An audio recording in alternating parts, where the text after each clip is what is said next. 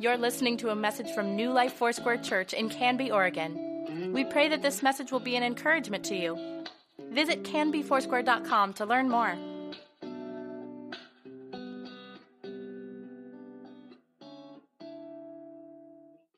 Disciples that make disciples. It's a practical way to reach our uh, our communities. Annette is gone this morning, so if you see me wandering around uh, like I don't know where I'm going, I don't.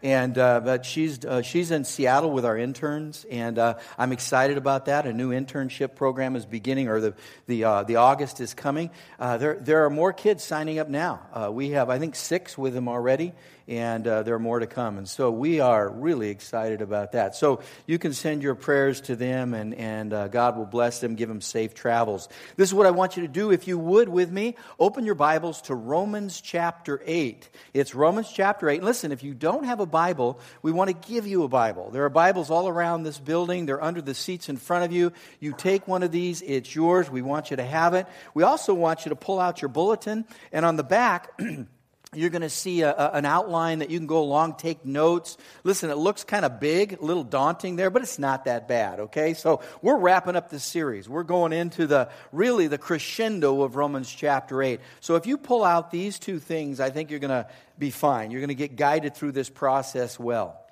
You know, there, there, there's a sense in which, depending on, on how you grew up and what you were taught, you have some pretty strong preconceptions about the nature and the character of God.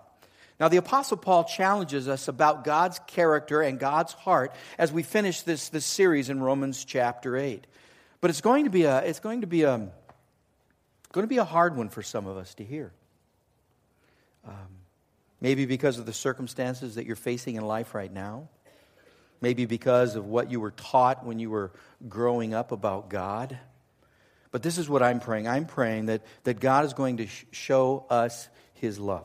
I'm praying that you're going to see His love in a newer, a deeper way than you've ever seen before. And this is what I know. That's only the work of God's Holy Spirit. It's not the work of just teaching out of God's Word. God's Word is so important to be inspired and alive, but it comes to your heart. And it's a work of God's Holy Spirit. You can just read the letters and go away unchanged. But when you invite the Holy Spirit to say, Lord, make those words, make, make your truth alive in me, that is life-changing. That is absolutely life-changing. So we're looking at Romans chapter eight. It's Romans chapter eight and verses thirty-one through thirty-nine. Now I'm going to repeat a little bit of what I did last week, but it's uh, it's okay to overlap a little bit here because you get a good feel of how this passage of Scripture or Romans chapter eight ends. Listen to what it says. It says, "What then shall we say in response to this?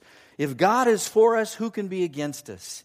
He who did not spare His own Son, but gave Him up for us all, how will He not also, along with Him, graciously give us all things?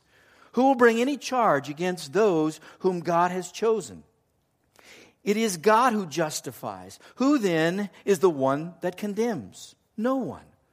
Christ Jesus, who died, more than that, who was raised to life, is at the right hand of God and is also interceding for us. Who shall separate us from the love of Christ? Shall trouble or hardship or persecution or famine or nakedness or danger or sword? As it is written, for your sake we face death all day long. We're considered as sheep to be slaughtered. No, in all of these things we are more than conquerors through Him who loved us. For I am convinced that neither death nor life, neither angels nor demons, neither the present nor the future, nor any powers, neither height nor depth, nor anything else in all creation will be able to separate us from the love of God that is in Christ Jesus our Lord." That's a good amen. I mean, that's good stuff right there. That this is what this is what the Apostle Paul has come to through the book of, of Romans and Romans chapter eight. And so Paul, as he writes, I don't know if you can experience it or if you felt it, but he has this incredible sense of urgency. He's desperate to help us understand more completely the love of God. Because if we understand the love of God, it changes things. If we understand the love of God, it changes us. So here's our, our difficulty in understanding the love of God. And it begins with the word love. Uh, don't you think that the word has been um, been overused? I mean, it seems today it's pretty polluted. It's pretty watered down. It seems pretty shallow. Uh, we use the word love for all kinds of different things. And I was thinking the way that I use the word love. And I and I put a little list together. And here's some things that I attach to the word love. I attach the word love to my favorite uh, my favorite candy bar. You know, maybe maybe you've done that. I, I, I love paydays, man. I I do. I love paydays. And by the way, this is mine, so nobody sneak up here to take it. I love paydays. It's my favorite candy bar. I, I I I love, or my favorite soft drink, I might say, I, I love Dr Pepper. It's it's my favorite uh, soft drink. There you go. There you go. I know, it's just unconventional. Everyone's either Pepsi or Coke, but I'm I'm Dr Pepper. Some of you might say, man, I love this or I love that. Well, I, I have my favorite car. Right now it's a nineteen ninety-one Cadillac. I mean, it's a, you know, that's my that's my favorite car. I I, I love that car. That's a, that's a good car.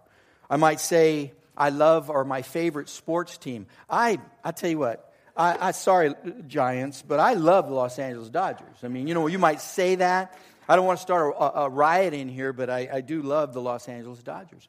But you see the way that we use the word love? My favorite child. I'm not going to go there. I'm not going to do that. I, I thought I wanted to see what you're going to do. Everybody's holding their breath going, oh no, oh no. Well, it changes. I just want you to know that. If you're raising teenagers, it just always is changing. It's a moving target. Right now, because you're good, you're my favorite child.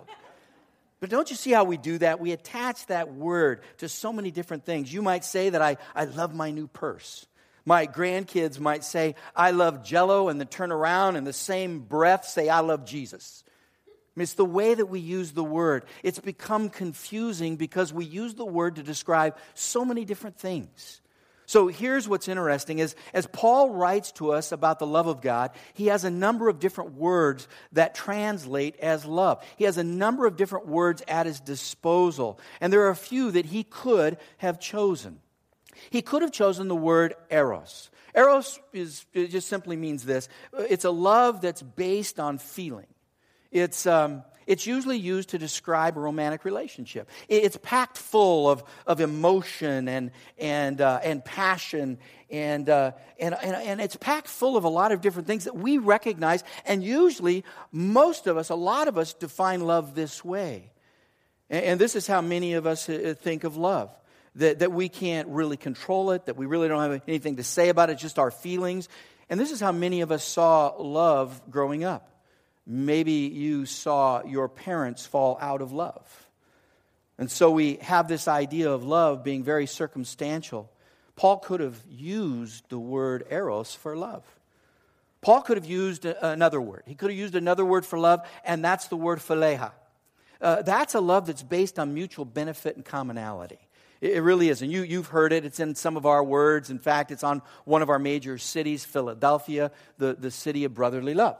And so you see that, and it, it's a, it really is. It's a good positive word to describe love. It's a love that describes friendship. It communicates loyalty and faithfulness, a brotherly or sisterly kind of love. But it can also be a love that, that, that can be conditional, that, that has strings attached. I love you because of what you do for me. And when you stop doing certain things for me, I stop loving you. If I scratch your back, you scratch my back. You see, it can be a conditional kind of love. But then the Apostle Paul, he uses another word, another word for love. It's the word agape. It's a love that is selfless, that is sacrificial, that is unconditional. And this is a love that has no expiration date. It doesn't come with a list of requirements. It's a love that loves even when there's nothing offered in return. So, which of these words do you think the Apostle Paul used to describe God's love for you? Yeah, that's agape. That's the word chosen to describe how God loves you. A selfless love, a sacrificial love, an unconditional love, where there are no strings attached to this, this kind of love. That's the word that Paul uses here. It's the same word that we read in John three sixteen, where it says, and God so loved the world. An agape love. This is a love that is selfless, sacrificial, unconditional. The problem for us is this, and there are, there are problems with this. It's a, it's a problem of belief. It's a problem of faith. It's not a problem with God. It's a problem with me. The problem might be with you, because it's hard for us to accept that kind of love. The problem, again, isn't God. It's the way that we look at it. The problem is we don't see it. We don't receive it. We don't believe it, and therefore we're not changed by it. Because there does come a time in our lives where God says, you need to reckon with this. You need to deal with this. And I know this is a life journey for me. This is something that I often struggle with, because it's hard to believe That, that the God of all the universe, the, the creator of everything, loves me unconditionally, loves me with an agape love, and I don't have to give him anything in return. That's, that, that's hard. That's hard for you to get your head around. That's hard for you to get your heart around. But until we come to that place of, of believing it, receiving it, it doesn't really thoroughly change our lives. One of the realities is most of us have not experience this kind of agape love in relationships here on this planet. Most of us haven't seen this kind of love. Now, I don't want to, I don't want really, please, I don't want to be a downer here, you know, because uh, some of you think, yeah, I have, I'm, I'm in love. I said, okay, that's good, but as time goes by, you know, there's things that you got to work with. There's things that may come in and out of, of feeling and liking. You know, God says you're required to love somebody, but you know what? He doesn't tell me I have to like somebody all the time. See, that's the thing right there. And this is what I know about God. God loves me and he likes me. Man, and that doesn't change. He loves me and he likes me. And so here is what we deal with. Why in my life do people love me? When you think about it, why do the people in your life love you? You know, chances are almost everyone in our lives, they love us because. There is, there's a because to it. They love you because you are, and you can fill in the blank.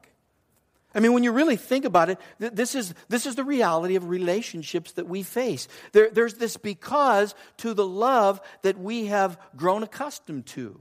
So here's what I mean. If you've gone to a Hallmark uh, a counter or store and you look and you pull out the cards, they're great, they're wonderful, they're warm and fuzzy. You look at them and they'll say, you know, something like, I really do love you. And then you open the page and it says, because. There, there, there, there are becauses attached to our relationships, in our human relationships. But what if the because goes away? What if it goes away in the relationships you're in right now? What if someone loves you because you're beautiful? Well, time will take care of that. You know, over time, there are certain things that go away, and that could be one of those things that go away. They might love you because you're funny. I mean, when you start dating and it's exciting, and they look at your sense of humor, and you're so funny, and then after you get married, you just become annoying. You know, the funny goes away. You're just a problem child now. I mean, it goes away. What if they love you because you're successful? And you get into the marriage, you get into the relationship, and after a while, what happens? Failure hits, because it hits all of us. Sooner or later, we fail. What if the relationship was built on just success? I love you because you're successful, or I love you because you're strong. That strength does go away. There, there are times we are going to be weak, and we're going to face that weakness. You see, there's those, there, there, there's those becauses. So what happens when the because changes? That means that love also changes. It has conditions to it. What we're finding when we look at the love of God is that that love in its purest form has no because. That's something you're not used to. that, that, that's something you, you, you have a hard time just even imagining. You mean God loves me with no because attached to it? Yes. The answer is absolutely yes. God loves you, period. And that's so hard for us to accept. You know, we want to think that there's something that we can do to control his love. We want to think that there's something we can do to manipulate his love. We want to think that if we work harder, then God's going to love us more. If we do this, God is going to deserve, we'll deserve his love. But there's no because in the love of God. In the purest form of God's love in your life, that agape love, there's no because. If you insist, and some of you might, if you insist on having a because, here it is, then put it this way. God loves you because He loves you. How about that? He loves you because he loves you. That's God's love. You know, I've I've struggled with this. You know, I've struggled with this in, in life. I've struggled with this in, in, in ministry. There's a passage of Scripture in Hebrews that says, don't become weary in well-doing. You know what I realized about that? This is how you become weary in well-doing, that you start doing things, attending church, serving, giving, all of those things. You, you start doing those things because somehow you think that God will love you more if you do. There's nothing further from the truth. And if that's your preconception, if that's if that's what you live by, sooner or later you get burned out. Sooner or later you get disappointed. And even at the most extreme, sooner or later you get bitter. God and I have gone through those moments where my conception of God in this area was he loved me because I did this for him. He loved me because I did that for him. And you know what happens? You just wear out, you get tired, and you get ornery. And there have been moments in my life where I've had to just sit back and just absorb that agape love of God. He loves me because he loves me. And I remember going through one of those moments and he just said to me, Ron, I love you because I love you. It's not what, what you do or what you give or all of these kinds of things. It is, I love you because I love you.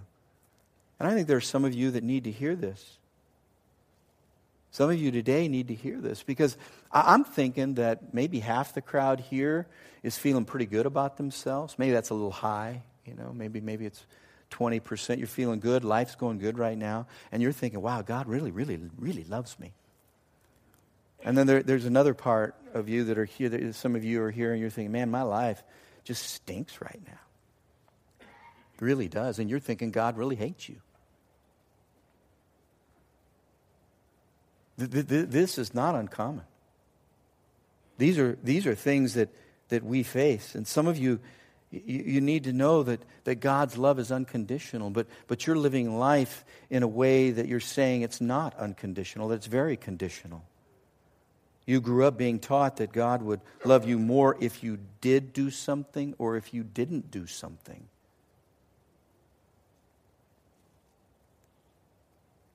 I'd ask you to raise your hand right now, but I don't want you to.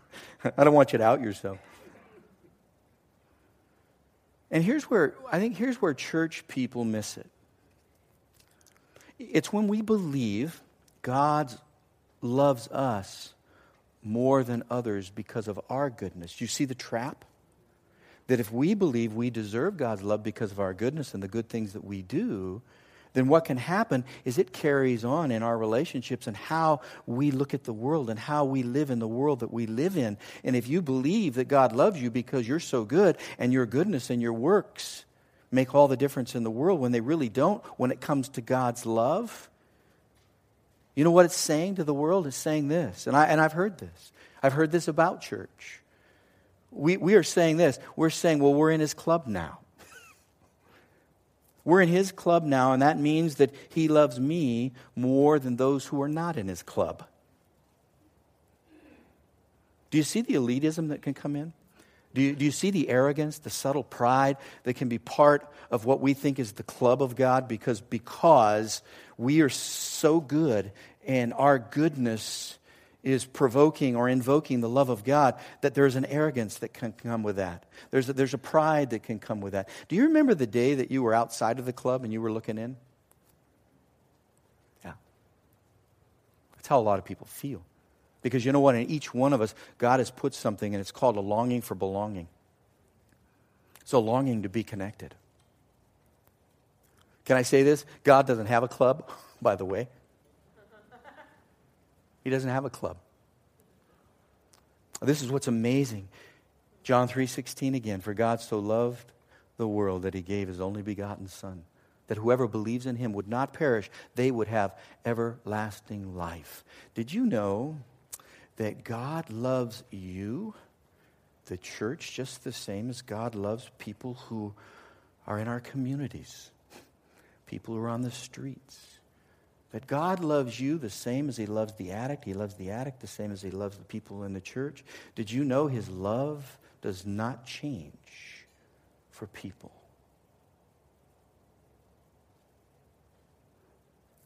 So how do I communicate that love? The love that's been afforded me, how do I do that? What do I do if I know I have been that arrogant person? What do I, what do I do if I know I've lived in this elite club? You know what I do? And I think many of us may need to do this, is repent of our arrogance and our pride. And say, God, forgive me for thinking that you love me more than you love others. This is where it starts. This is where it begins. This is how you make a difference. So what does God's love have to do with freedom from the fear of the future? You're probably thinking, when's the guy going to get there? Absolutely everything. Absolutely everything. Our confidence to face the future without fear is based in God's love. First John four eighteen says what? Perfect love casts out all fear. All fear. And this is the amazing thing about Romans chapter eight, especially when you look, and if you do this with me, look at verses thirty-eight and thirty-nine, because Paul goes through this list. Paul tells us that we can face the future with confidence because God loves us unconditionally, sacrificially, self, selflessly, that I can be confident to move ahead. And what he does is he goes over this, this incredible list. I mean, he, this is what he touches on. Listen to what he says here. It says, for I am convinced that neither death nor life. What can we do? I can be confident in the face of death and life. That my status, my situation, my living condition may change, but God's love will never change. That his love will always be consistent. It will always be the same. Neither angels nor demons. I can be confident in the face of supernatural enemies. And we are in a place where we deal with supernatural enemies. It's so clear in scriptural scripture. We wrestle not against flesh and blood, but against powers and principalities. It's those places where, where you can see it, you can feel it. I've been into places where it is so thick, it feels like you could cut it with a knife. Just the spiritual influence that goes on. We have spiritual enemies. The leader of the pack is Satan. It's in Scripture. Here's another one. Neither the present nor the future. Wow. We can be confident in the face of an uncertain future. And some of you might be facing that right now. The economy in your life has changed.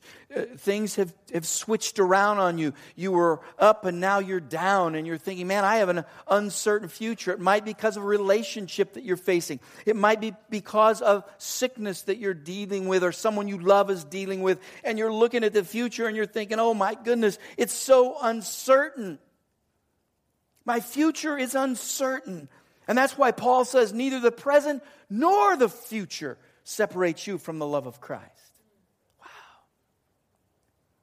I can be confident in the face of political unrest. It says, nor any powers.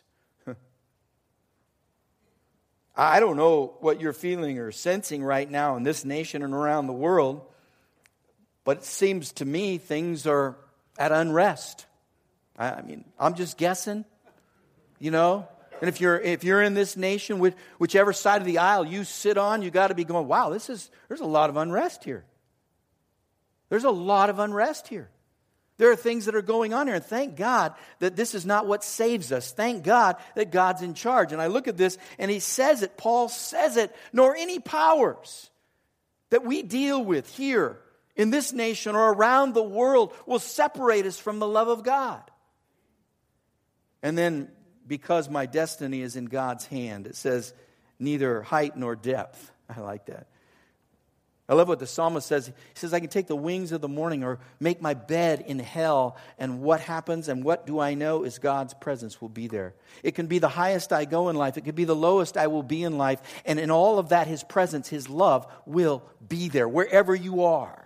Emotionally, wherever you are. You might feel like you're on a roller coaster ride right now. I mean, emotionally, from day to day, things are just, I mean, it's it's going up and down and all around. And you're thinking, oh, Lord, what's going on? My life just seems to be kind of a disheveled right now. Well, go here. And it says, Paul says, neither height nor depth. My, my, my destiny is in God's hands.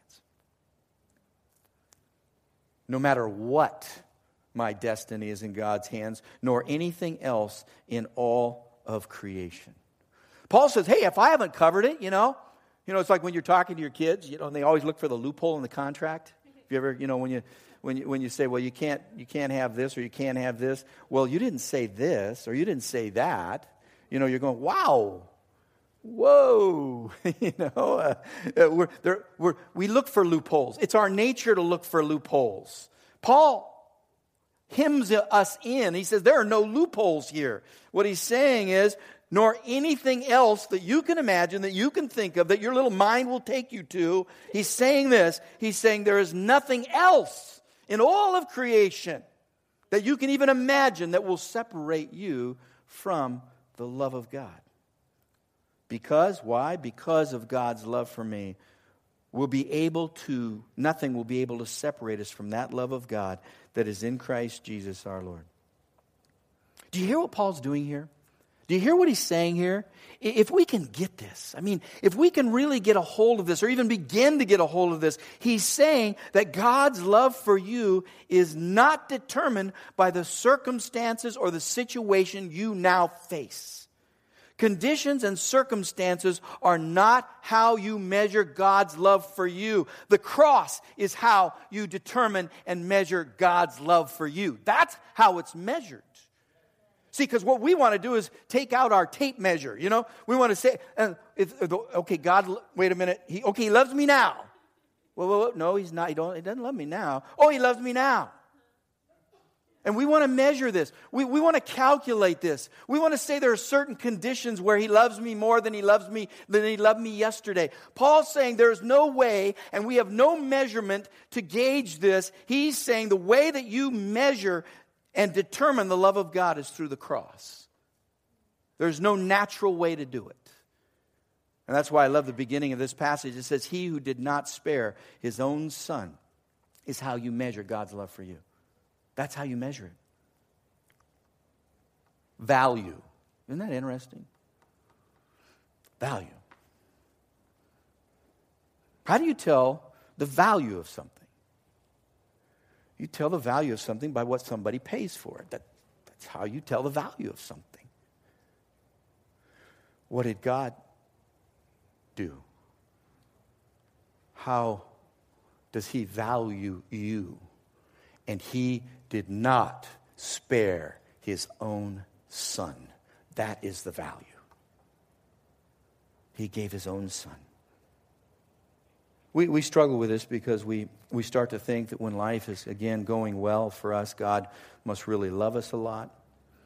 And if, if life isn't going well for us, then God really doesn't care.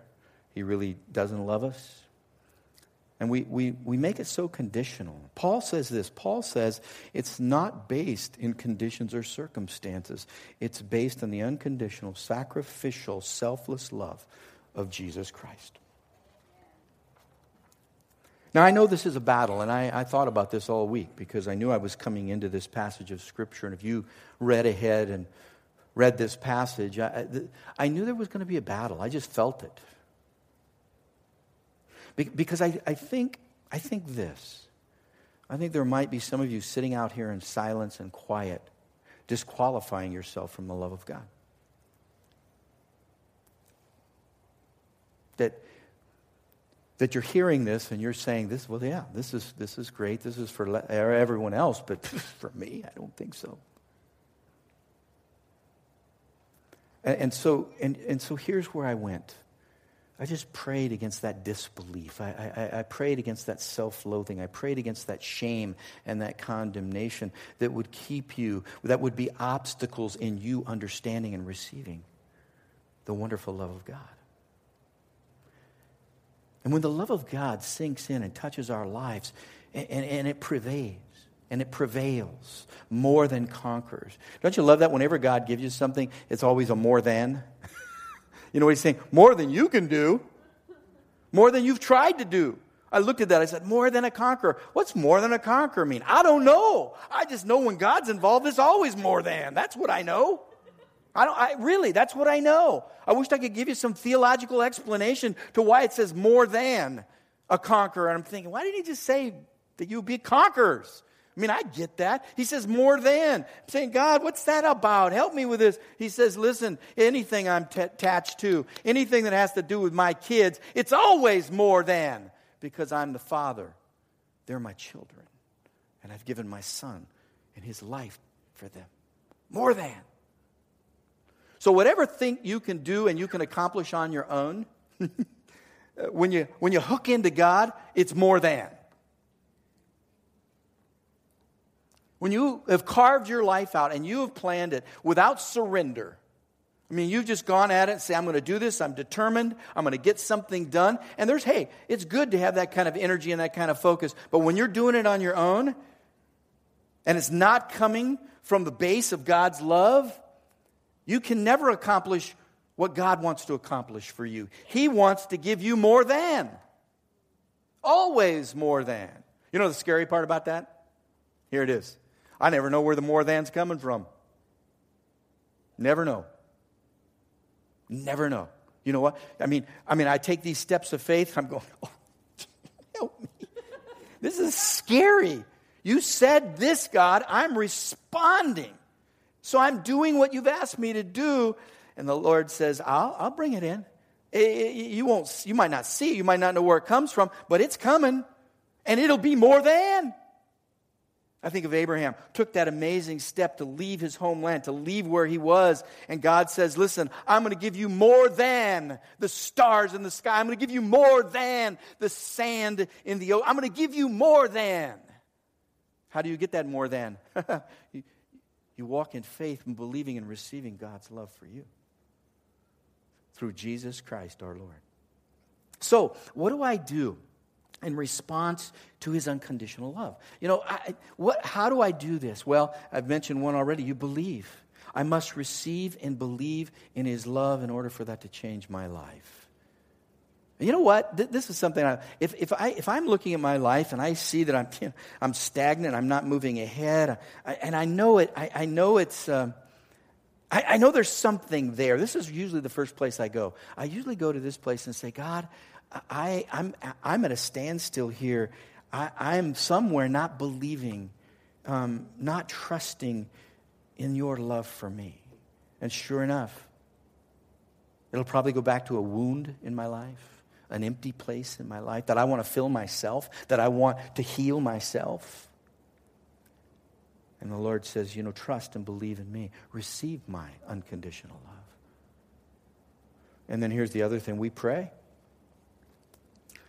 Pray for a deeper, more intimate understanding of God's love. Again, it's, it's not by might. It's not by power. It's by the Spirit of God. There can only be a breakthrough through the Spirit of God in your life. There's no way intellectually you're going to get your head around there. There's no way emotionally you're going to, you're going to be able to totally dive into this. You have to come to this place and say, God, by your Spirit, let me see and receive your great love. And then here's the last one, and I'm going to finish with this. Act. Act. Live His love out in the world that you're part of. You know what I see a lot of believers doing today? I mean, they're looking at the future, and this is what we're talking about, a fear of the future. You either, you know, if you, if you, if you're not embracing the love of God, if you're not receiving and being changed by the love of God, you only have a few responses to the future. Fear is certainly, certainly one of them, probably the biggest one we deal with. But you know another one? Here's, here's the other one. Oh, God, I hope everything works out. We just cross our fingers, and we hope everything works out. And that's the way we live. Oh, God, I, I'm just crossing my fingers right now. Boy, oh, boy. I mean, this world's going to hell in a handbag. I don't know. Let me just cross my fingers. No, you can be part of the solution. That's why you're here. I mean, what does it say in Colossians one twenty-seven? It says, Jesus Christ in you is the hope of glory. Jesus Christ in you is the hope of His presence today, the love of God today. Tomorrow and for eternity. It's Jesus Christ in you. You don't have to be a bystander. You don't sit on the sideline crossing your fingers. Listen, you can be part of the solution when Christ is in you. When you know that you've been loved by God through His Son, Jesus Christ, what happens? We can step out and we can bring that love to the people around us wherever we are. That changes the world we live in. It's the love of God in you. And I don't know how we got so isolated. I don't know how we got so siloed in that. I mean, we've experienced something amazing, the salvation of Jesus Christ, and then we're sitting around going, oh, yeah, I hope, I hope everything works out. You know? Not sure. Jesus in you is the hope of glory. That's what the Scripture says. It says that we can be part of a solution. Listen, if ever there was a time the world needs the salt and the light, it's, it's probably now. That you would receive and be changed by this amazing, amazing agape love of God. Would you bow your head with me? Would you do that? Father, we want to thank you today for your, your love, your grace in our lives. And Lord, I'm just praying that you would break through our hearts and our minds, those places where that there's just that disbelief, that unbelief of, of, of, of not really believing that you love us, that you really love us unconditionally. And Lord, if there are places in our life that are are are, are filled with unbelief, that we would even say what the Father said uh, when Jesus asked him, do you believe? He said, I do believe, but but help me with my unbelief. What an honest prayer. Lord, let us pray that today. Let us experience and receive and embrace and believe in the love, the agape, unconditional love of God, so that we can be changed people. In Jesus' name we pray and we say amen. Amen. Would you do this? Would you stand with me? Would you do that? We're going to just close with this song.